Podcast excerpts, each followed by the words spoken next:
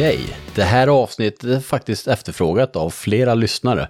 Och med tiden som eh, liksom har gått så har jag tänkt på den mer och mer och ja, det kanske faktiskt kan eh, vara en ganska bra idé att göra ett avsnitt med eh, alla mina prylar som jag har samlat på mig genom åren, för det har ändå blivit en hel del och jag vet ju att allting har en plats i bil och båt just för att jag har varit med om rätt mycket situationer. Det, det är en bra lista med saker faktiskt. Och ni har säkert jättemycket saker med er. O- Oavsett om ni är proffs eller nybörjare så, så kanske ändå den här listan kan hjälpa er. Ge er lite inspiration, kanske någonting ni kan snappa upp och slänga med utrustningen som kan rädda eran eller någon annans dag på sjön eller på vägen till eller ifrån sjön.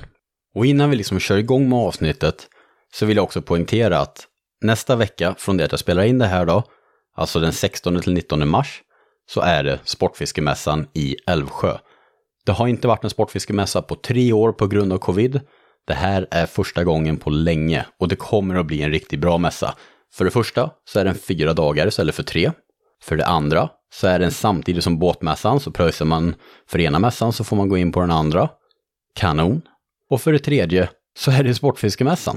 Det är ju fasen årets händelse. Vi kommer vara sjukt många utställare där som alla är astaggade på att träffa folk. Jag kommer stå i Westins monter alla fyra dagarna, så kom jättegärna förbi där. Snacka fiske, bara snacka om podden, kom med idéer, ge mig kritik, dyk upp och säg hej. Det kommer bli alla tiders bästa mässa, det är jag, det är jag helt säker på. Och nu också så här, vi fick 60 centimeter snö igår, det är svinkallt, det är is nästan överallt. Lägg undan isbaren och kom på Sportfiskemässan. Det kommer att bli riktigt, riktigt roligt. Så 16 till 19 mars, nu är det 2023 så lyssnar på det här något annat år så, så ja, strunta i det här. Men eh, jag hoppas jag möter jättemånga av er lyssnare på mässan. Jag ser fram emot det hur mycket som helst. Och precis som så många andra avsnitt så presenteras även den här av fantastiska Sportfiskeakademin. Ännu finns det tid att söka till både Sportfiskegymnasiet och Yrkeshögskolan Fiske och jaktguide. Utbildningarna de ger dig verktygen för att nå ditt drömjobb inom sportfiskebranschen, precis som jag har gjort efter min tid på Sportfiskeakademin. Gör det som många av oss redan har gjort och sök till Sportfiskeakademin du också.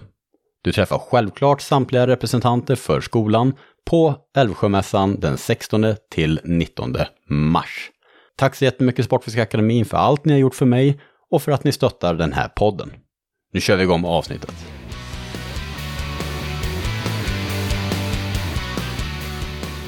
Nu kommer jag då gå igenom i stort sett alla prylar jag har i bil och båt. Men jag kommer ju också kanske ja, dra lite anekdoter och grejer kring sakerna och berätta lite om varför jag har dem i båten och bilen. Och efter den här listan, då kommer jag även gå igenom alla inskickade förslag som ni lyssnare har skickat till timeisfish podcast på Instagram när jag ställer frågan där. För det är en hel del eh, bra saker och även roliga saker, så det kommer jag köra i slutet. Så häng med, nu kör vi hela listan. Jag kommer då inte gå igenom fiskeprylar, standard fiskeutrustning, kläder, matprylar och sånt där, utan nu är det verktyg, reservdelar, sådana saker som är jätteviktigt att ha med sig, men eh, inte någon form av fiskeprylar eller någonting sånt där, utan nu blir det saker som är med när det blir hejviltläge i båten. Vi börjar med sakerna som jag har i bilen och bagageluckan, saker som är mer kopplade till körning, trailning och större reservsaker som inte riktigt behöver vara med på själva sjön liksom. Det viktigaste och en av de första sakerna jag utrustade med bilen med när jag började som resande säljare, det är en liten yxa. Självklart är det ett kanonverktyg att kapa eh, nyfallna träd under höststormarna till exempel. Eh, och liksom kunna kapa ved och sånt där när man är ute och fiskar. Alla sådana där saker. Men det primära användandet till att jag faktiskt har yxan ska ni faktiskt få höra en, en eh, lite tråkig men i efterhand eh, humoristisk anekdot ifrån eh, min ungdom. Känsliga lyssnare, ja, de varnas, men ja, ni är ju fiskare allihop, ni ska inte vara känsliga. Det här är ju verkligheten. Så om ni blundar för verkligheten, då kan ni sluta lyssna nu och kolla Melodifestivalen eller någonting. Inte vet jag. Om man kör mycket bil så kommer man tyvärr förr eller senare att köra på ett djur. Mer sällan än ofta så avlider de direkt. Och istället då för att springa runt i skogen och leta föremål, eller fippla fram fällkorset, så är just yxan ett bra sätt att snabbt och skonsamt avliva ett påkört djur. Det kanske låter makabert till vissa, men ja, är man vuxen nog att köra bil, då är man vuxen nog att också stå för konsekvenserna. Tyvärr så kör man ibland på djur, man får ta hand om det. Jag fick som så många andra lära mig den hårda vägen. När jag var 18 år så hade jag en blå rostig Skoda Felicia. Det här är en bil på cirka 900 kilo. Den har 18 starka galtkrafter och den har lastutrymme som en större ryggsäck. Men det här var den bilen jag hade och jag fick det att funka. Fördelen med en sån här bil är ju att den faktiskt är bättre än vad man kan tro på att ta sig fram i besvärliga miljöer. Då den är så smal och man ofta kan köra runt hinder. Men nu försöker jag liksom bara vara positiv. På den här tiden så extra knäckte jag lite med skogsröjning. Så ni kan ju förstå hur fullpackad den blev snabbt med motorsågar, röjsågar, skyddskläder och så vidare. Och en dag på väg hem från jobbet i min blårostiga bil, jäkligt trött, så kom en ännu tröttare grävling farande från ingenstans och jag hade inte en chans att väja. Körde rakt över den med skodan och hela bilen lyfte. Jag satt där en evighet och väntade på att den faktiskt skulle komma ut under bilen. Men det var som att en argsint hade bosatt sig där under. Och om man billigt ska beskriva det hela så kan jag tänka mig att det ser ut som en överviktig smurf som för första gången låg på en luden foamroller i en brant nedförsbacke. Allt gick ju på någon sekund men det känns ändå som en evighet. Och efter en stunds guppande så upphörde det och jag kunde se grävlingen komma ut bakom bilen i backspegeln. Kunde snabbt stanna bilen och springa ut och kolla läget. Självklart var ju grävlingen inte död, då min bil ungefärligen var lika stor som själva grävlingen. Han såg mer ut som Conor McGregor efter att ha förlorat en match. Svårt sargad, men med alldeles för högt självförtroende för att förstå sitt nederlag. Eftersom den var så pass skadad ändå och kunde liksom inte riktigt röra sig, så förstod jag att jag där och då tyvärr måste avliva den. Jag hade ju hela bilen full med motorsågar, röjsågar, men jag hade ingen yxa. Och nu kan ni säkert gissa vad som kommer att hända. Helt ärligt, jag tänkte samma sak. Men att ställa mig där mitt på vägen och dra igång en motorsåg, där går nog faktiskt gränsen. Om ni bara tänker er den synen. Ni kommer körande på en öde skogsväg, får syn på en rostig liten Skoda och en snubbe med en motorsåg som står och sågar i någonting som på håll bara ser blodigt ut. Nej, det är precis så här en P3-dokumentär börjar. Jag måste hitta något att slå den med. Jag ser en hög med timmer som ligger några meter från grävlingen och konstaterar att en sån där nog faktiskt kan funka. När jag sopar tag i första stocken inser jag att det inte är torrt timmer vi har att arbeta med, utan det här är nykapade, pissblöta 4 meters stockar. De väger ju typ lika mycket som bilen. Jag lyckades med hjälp av adrenalin och desperation välpa ut en stock på vägen som jag nu rullar mot mitt offer. Connor McGrävling, han ligger där argare än någonsin. Skriker könsord och fräser när jag närmar mig. Och likt en midsommarstång reser jag nu stocken mitt på vägen jämte grävlingen. Som antagligen undrar vad det är för sadistiskt enmans midsommarfirande han har hamnat på. Likt fattningen man gjorde under en tryckare på skoldiskot när man var liten kramar jag nu om stocken för att sedan lyfta hela schabraket. Rikta in den över grävlingens huvud och med mina sista pojkkrafter gör jag nästan ett skutt för att sedan låta tyngdlagen frakta denna dödens midsommarstång till sin slutgiltiga destination. Connor McGrävlings lidande är nu över. Jag rullar ner stocken i diket och lyfte undan grävlingen. Det här minnet sitter kvar jäkligt hårt. Och efter det här så har jag alltid haft en yxa i bilen för att snabbare kunna hantera sådana här situationer. Men det kan ju faktiskt också bli ganska humoristiskt om man nu ska se det positivt. Om vi snabbspolar fyra år fram i tiden, men det är samma ödsliga skogsväg fast nu klockan 22 på juldagen. Här står jag ensam i mörkret med en blodig yxa och garvar läppen av mig. Och hur jag hamnade här? Jo, det är också en intressant historia. Jag är nu cirka 22 år gammal. Jag har uppgraderat till en Passat och jag har alltid en yxa i bilen. Jag är på väg hem från julfirande hos min far som bor på en gård utanför skogarna eh, i Tiveden. Så det är cirka 30 minuter genom ödslig skog till närmsta by. Det var verkligen så här idylliskt. Snöpackad väg med ett tungt lager nysnö som ingen hade kört igenom. Den här vägen är otroligt lite trafikerad och speciellt nu på vintern. En bit fram på vägen närmar sig ett krön och jag kan i mörkret se vägen liksom lysas upp bakifrån så jag förstod att här kommer ett oväntat möte mitt ute i skogen. Egentligen inget konstigt med det, men högst upp på krönet precis innan vi ska mötas, precis när man liksom är lite bländad av varandra, då blixtrar det till i mitt vänstra periferi och jag hör en duns i bilen. Jag hänger mig på bromsen och den andra bilen lika så. Eftersom det är halt så glider vi ändå och stannar eh, ungefär jämte varandra. Jag kikar i backspegeln och kan med hjälp av den andra bilens lyktor se att det mitt emellan mina däckspår i nysnön ligger en stackars hare och fördärvat sprattlar. Den här gången är jag tyvärr van, men också rutinerat förberedd för sånt här. Jag stänger snabbt av mina känslor och nästan militäriskt går in rakt i effektivt handlingsläge. Jag greppar yxan som ligger i förardörrens fack, kliver ur bilen och signalerar att han ska dra ner rutan. I bilen ser jag en smått chockerad herre och hans till synes chockerade fru som sitter bredvid. Att döma av deras finkläder så har de antagligen också precis avslutat en fröjdefull jul hos någon älskad släkting och är nu på väg hem med fina nya minnen i bagaget. Vore synd om de förstörde det, eller hur? Jag ber honom snällt att fortsätta lysa på haren som ligger cirka 20 meter bort och sprattlar. Snubben bara stirrar på mig men ser ut att förstå. Medan jag med bestämda steg går rakt mot haren så tar jag nu av skyddet från yxan och jag är beredd. Precis innan jag kommer fram slår bilen på helljuset så jag kan se bättre.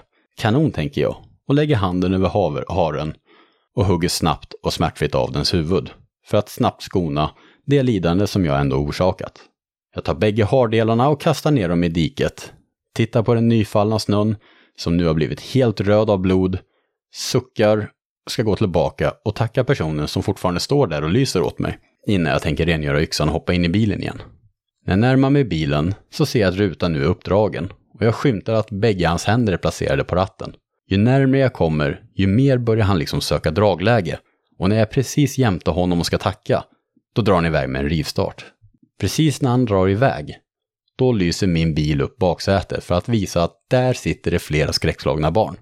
Tanken av vad som precis har hänt, ifrån deras perspektiv, får mig tyvärr genast att börja skratta. Och där står jag, ensam i skogen och garvar med en blodig yxa. Precis som en fullblodspsykopat. Nästa sak i bagaget, det är fett nice, för när man trailar mycket så kommer man att stöta på det här problemet förr eller senare.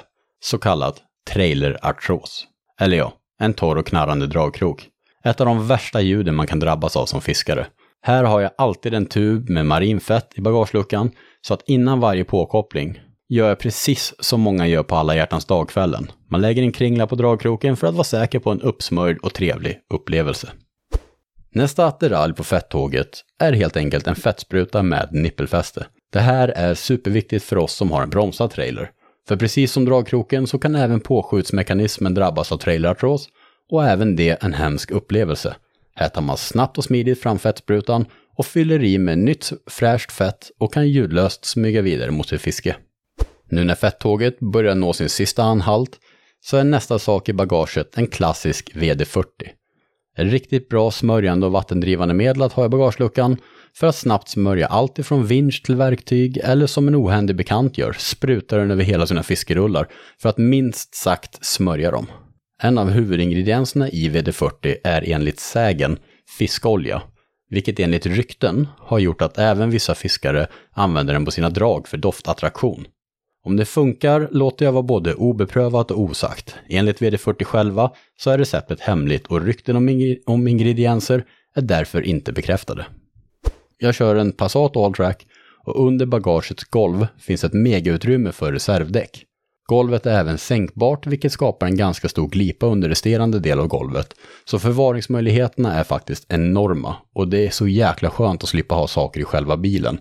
Alla de här extra grejerna de gömmer jag där under. Marinfettet ligger väl till pass uppe i ett förvaringsfack och yxan ligger ändå i dörren, men allt annat ligger i stort sett i det här facket under bagageluckan.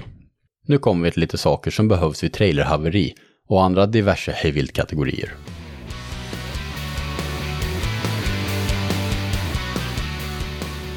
Vi börjar med domkraft. Många har i standardutrustningen i bilen en bra liten domkraft som följer med men problemet med dem är att de allt som oftast inte går att lyfta en trailer med på grund av markfrigången på en trailer är mycket högre än en bil. Kolla upp ifall er domkraft faktiskt kan lyfta trailern, annars får ni göra som mig. Köpa en smidig liten hydraulisk domkraft på Biltema. Denna kan hissas mycket högre och med lätthet lyfta mitt båtekipage. Den tar jättelite plats och kostar endast några hundralappar. Till den här så har jag en, bit, en liten plankbit också för att ofta är det ju eh, ojämn eller mjuk mark där man ska hissa ekipaget så att det, det, kan vara bra att ha någonting att ställa under. Men annars, en sån liten domkraft på Biltema, kanongrej. Jag har även passande spärrnyckel som passar bultarna till mitt reservdäck, som jag då har bultat fast runt ramen på trailern. Och även passande verktyg för trailerdäcken liggande här i, så att jag likt en Formel 1-depå kan skifta däck på några minuter när olyckan är framme. Inte om, när. Det jag framöver kommer att komplettera min utrustning med i år är faktiskt ett hjullagerkit och de passande verktygen som jag behöver för att byta hjullager ute i fält. Hjullager är något som frekvent havererar, men jag har faktiskt inte skaffat något i reserven.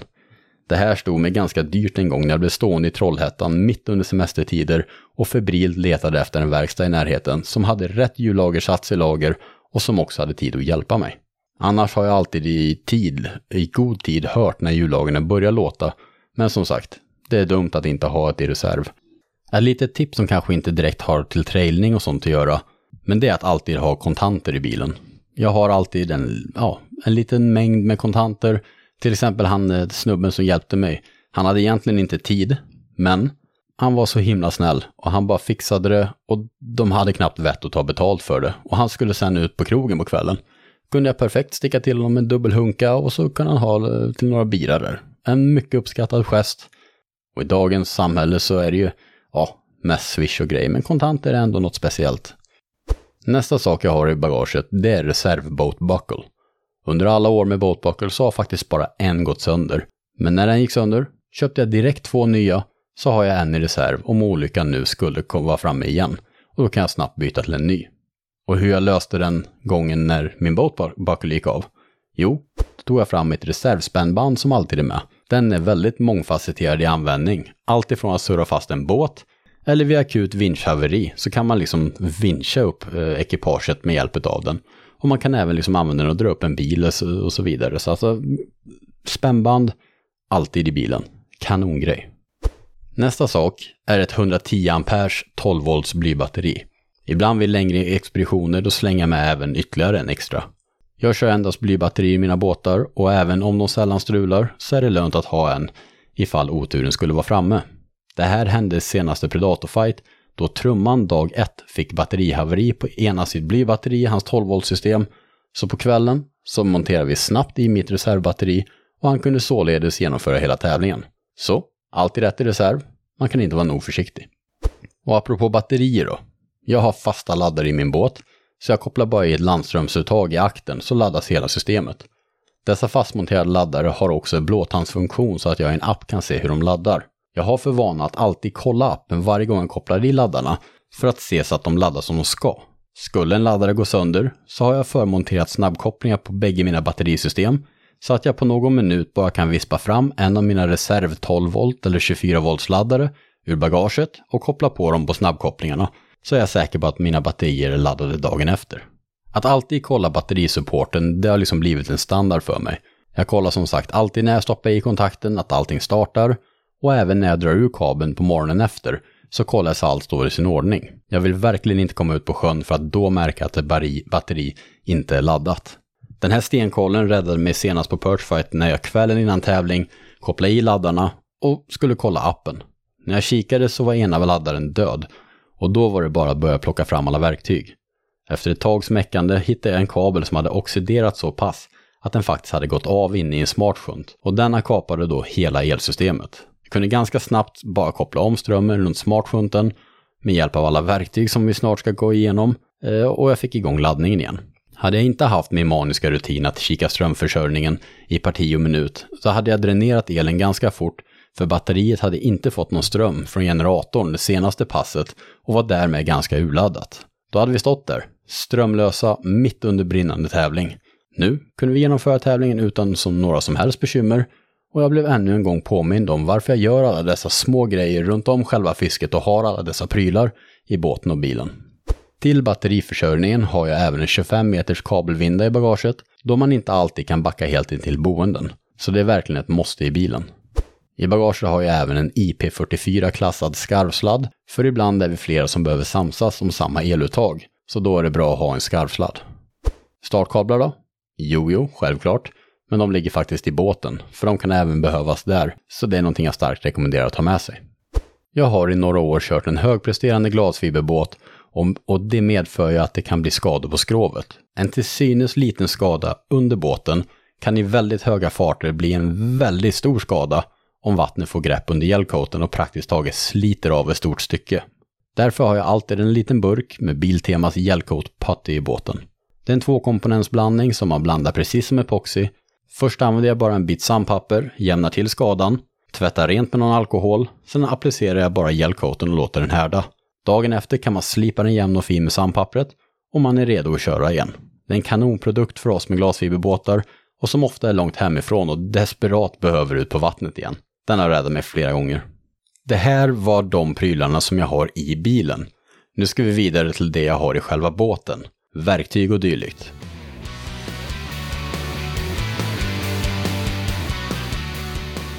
Det där var ju då de prylarna som jag har i bilen. Nu ska vi vidare till det som jag har i själva båten, typ verktyg och dylikt. Det har ju blivit så att jag började lägga något verktyg i en klassisk draglåda, en så kallad jerklåda. Och med tiden så har den liksom ja, successivt blivit min verktygslåda. Man får plats med jäkligt mycket saker i den och den är i perfekt förvaringsstorlek både i båten och när jag har den i min väska.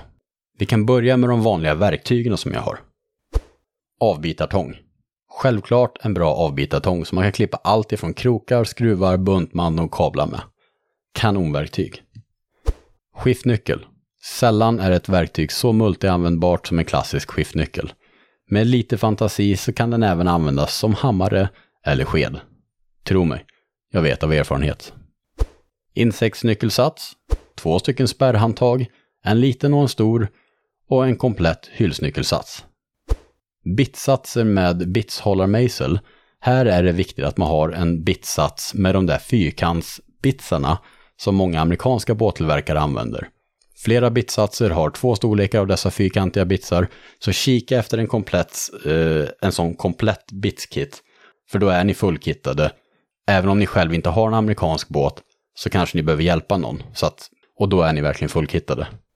Precisionsmejslar är någonting som jag använder också. Det är sådana här pyttesmå eh, skruvmejslar och de är ju kanon att ha till fiskerullar och allt möjligt sånt där, riktigt små grejer. Jag har även liksom samlat på mig ett gäng med skruvar, muttrar och brickor i diverse olika storlekar. En riktigt bra grej att ha i båten är en sån krimptångsats som säljs av de flesta byggvaruhus. Då får man ett brett register med kabelskor, skarvtillbehör och även en sån där krimptång som man snabbt och smidigt kan skala kablar och arbeta med elfel. Det här kittet har jag dessvärre använt väldigt mycket genom åren. Då eh, vatten och strömförsörjning inte går jättebra ihop. Jag har även ett litet sortiment med krympslang så att jag kan göra ordentliga kabelskarvningar.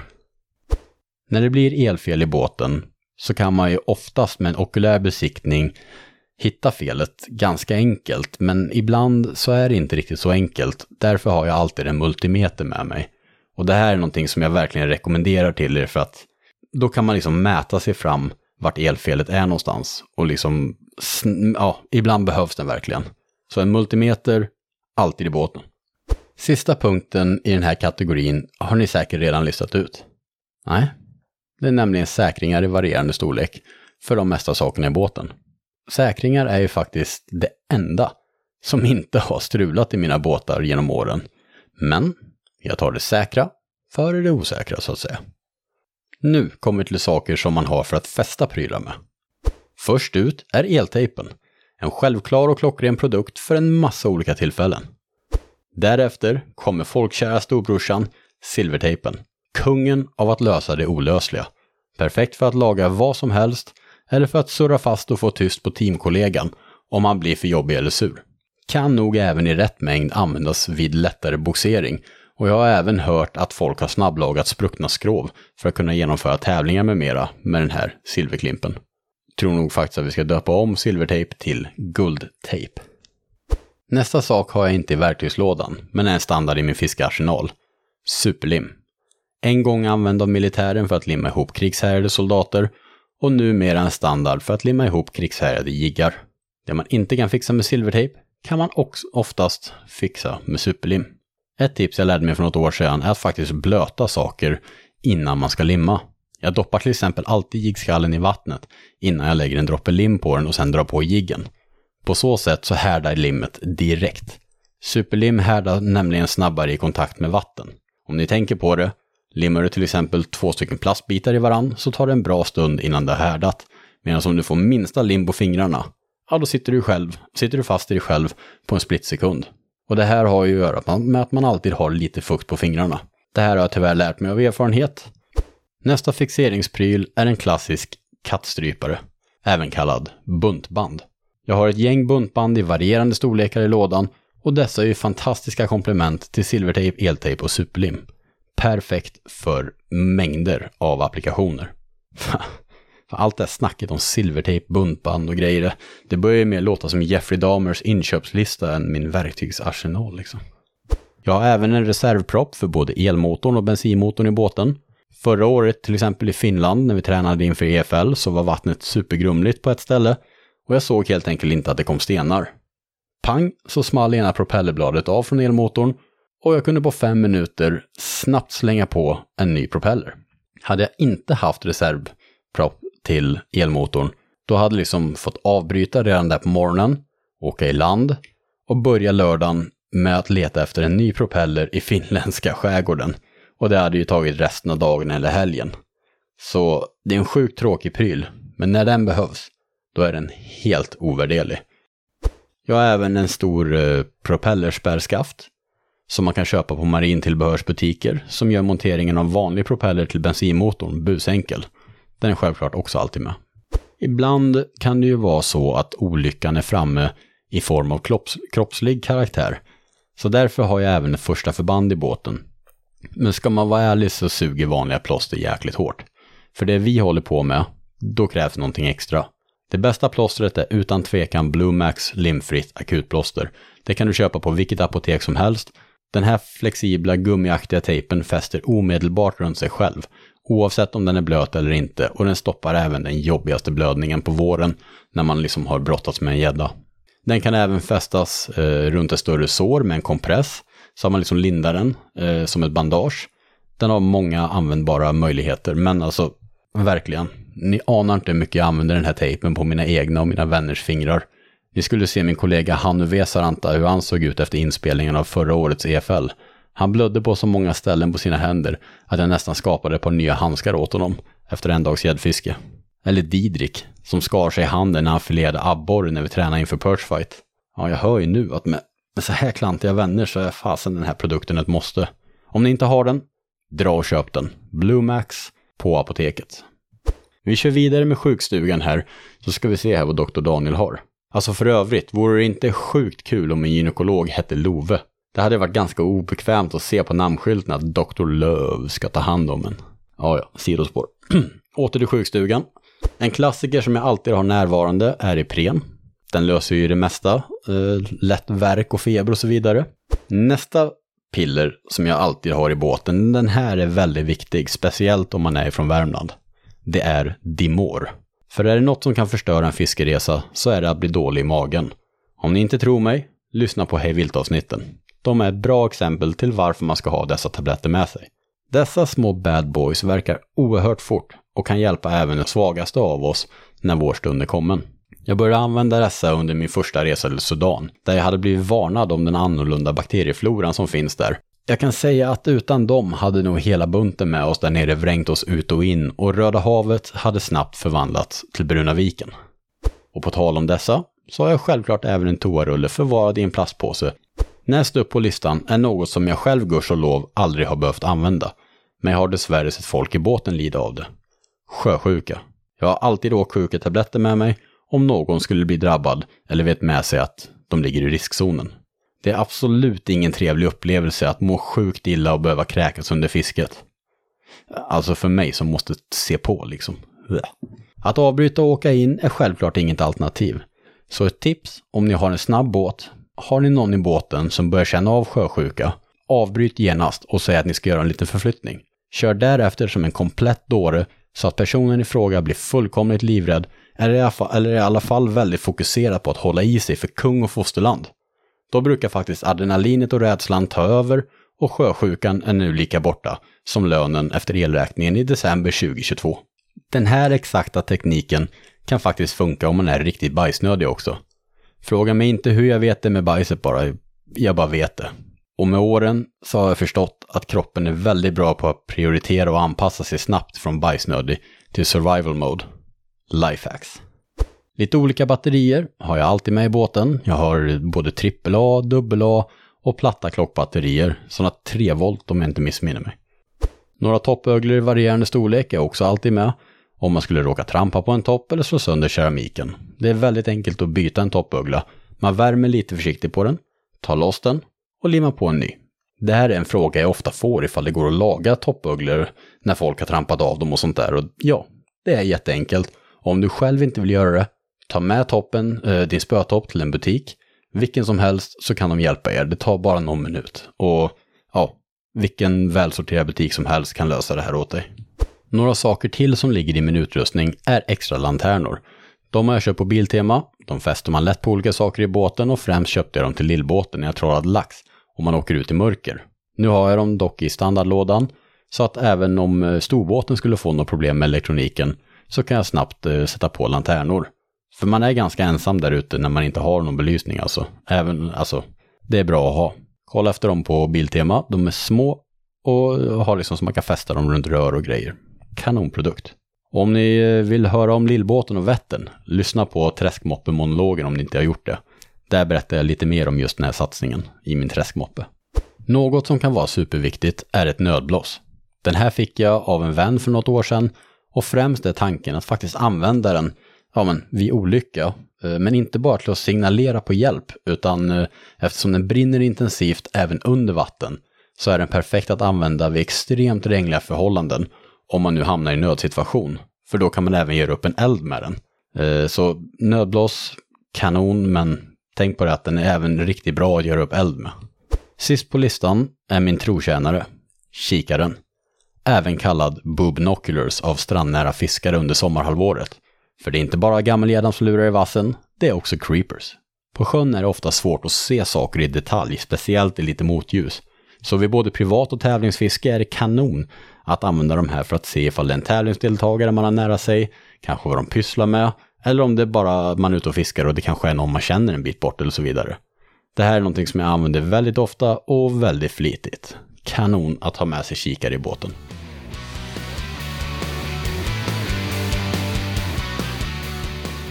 Så det här var min lista med prylar som jag samlat på mig genom åren och numera kan jag faktiskt klara av de flesta oväntade situationerna som dyker upp. Jag ställde ju även frågan på timeisfish-podcast Instagram till er lyssnare. Och jag tänkte att jag skulle gå igenom dem nu, för det är några vettiga och några högst humoristiska svar här. Det var ett flertal som faktiskt var saker som jag redan har i min arsenal, så de eh, har jag lämnat utanför. Och sen var det några som absolut inte passar sig eh, i en podcast, så de har jag också lämnat utanför. Nummer ett. Ett par guldiga tangabyxor ligger alltid i båten utifall någon drar PB. Ja, vad ska man säga? Det är ju kanon att du tänker på dina vänner.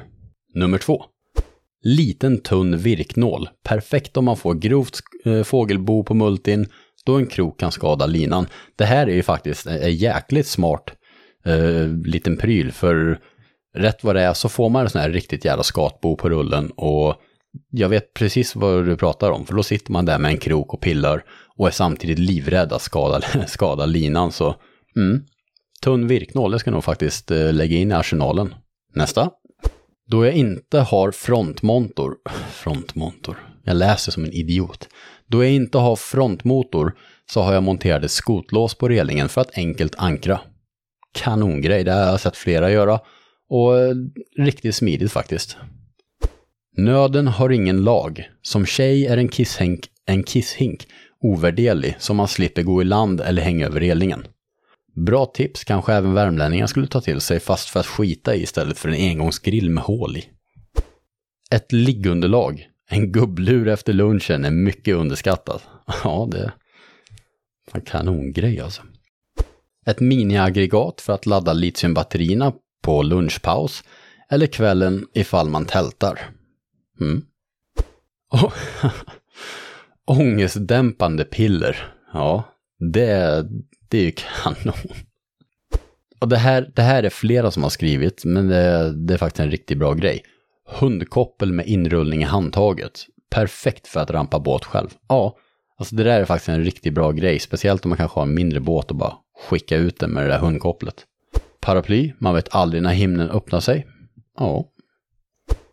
Stor jävla kniv för diverse vildskador, hydda byggen och allmän shit hits the fan-lösare. Eh, det låter som en finsk standard. Jag tror man får med en sån här stor kniv när man köper en Buster eller en Silver faktiskt. Extra spännband utifall man kör av vägen och måste tvinga upp bilen med hjälp av ett träd. Ja, nu slank den där med i alla fall. Men det där är ju riktigt bra. Som jag sa, spännband, alltid med. Skräpplockare, jag har börjat rensa fiskeställen där jag själv fiskar. Mm, väldigt hedersvärt. Den... en bit avloppsrör i lämplig dimension för att förlänga penis vid urinering från båten. Annars kan man köpa en stor pickup om man har problem med storleken på sin penis, det säger jag ju. En uppblåsbar nacksträckare när det är så inåt helskotta dött. Den här är jäkla rolig faktiskt. En stor sten i roddbåten, döpt till Dwayne. Ja, jag tänker mig att du syftar på The Rock. Alltså, hoppas det, annars förstår jag absolut inte sammanhanget. En trailerstege kommer att monteras inom några veckor, detta på grund av gubbar i båten. En påse, till, en påse Guds gåva till mänskligheten, gifflar. Finns det ingen en vacker dag så vänder jag hem. ja, gifflar är faktiskt det är sjukt gott. Det här är också riktigt bra faktiskt. Uh, tampong. Perfekt om man ska göra upp eld. Alltid torr. Ja, det är ju riktigt bra faktiskt att ha. Själv så använder jag alltid min humor. Den är så jäkla torr så att den torkar upp både eldvirke och kvinnor i närheten. Så att det är, det är mitt eh, tips, men det funkar bara för mig det. Rejäl machete i 5-6 mm tjocklek. Bättre än yxa till brasor, slå buskage etc. vid ramper. Behöver jag nämna att det är en finne som kommer med det här förslaget? Det är kul. Vinöppnare och kapsylöppnare finns aldrig i stugorna man hyr. Ja, det, jag kan faktiskt säga det. Det går faktiskt att öppna en vinflaska med en sko. En gång, en gång när jag var i en stuga och jag hade exakt det här problemet så satt jag och googlade mig till hur fasen man ska öppna en vinflaska utan en öppnare. Och det går faktiskt om man, ska vi se så att jag säger rätt här, om man tar vinflaskan, sätter i den liksom i skon, alltså så att den bara är ner mot hälen, inte ner i tådelen, utan bara med botten av flaskan ner i häldelen av skon. Sen bankar du den där jäkeln mot en vägg. Alltså om du bankar tillräckligt mycket och tillräckligt hårt, då börjar korken åka ut och till slut kan man liksom få tag i korken och bara flopp, öppna den. Uh, och det, det, funkar faktiskt. Och det här uh, har jag, det är själv beprövat, men ta en ordentlig vägg för att eh, det, det, krävs en hel del bank alltså. Sådär, då var hela listan genomgången och klar. Jag hoppas att den inte var till en stor besvikelse, typ som när eh, föräldrarna gömde mjuka paket i hårda klappar när man var liten. Kanske fick ni med er någonting vettigt, kanske ni kan lägga till någonting i er arsenal, kanske kan det hjälpa er en vacker dag i framtiden. Utöver det så hoppas jag att vi ses på Sportfiskemässan och tack så jättemycket för all support med den här podden. Dela gärna avsnitten, sprid podden till era fiskande vänner så hörs vi snart igen. Eller ja, ni kommer höra mig kanske. Det här är ju lite av en envägskommunikation och vill ni inte ha det så, då kommer ni till Sportfiskemässan och berättar det för mig. Så har vi en dialog istället. Tack ännu en gång till Sportfiskeakademin som har presenterat det här avsnittet. Och än finns det tid att söka till både Sportfiskegymnasiet och Yrkeshögskolan Fiske och Jaktguide. Se till om ni kommer på mässan och gå förbi Sportfiskeakademin om ni har några frågor om deras utbildningar. Tack så jättemycket för att ni har lyssnat och jag hoppas att vi syns på Sportfiskemässan. Ha det bra allihop!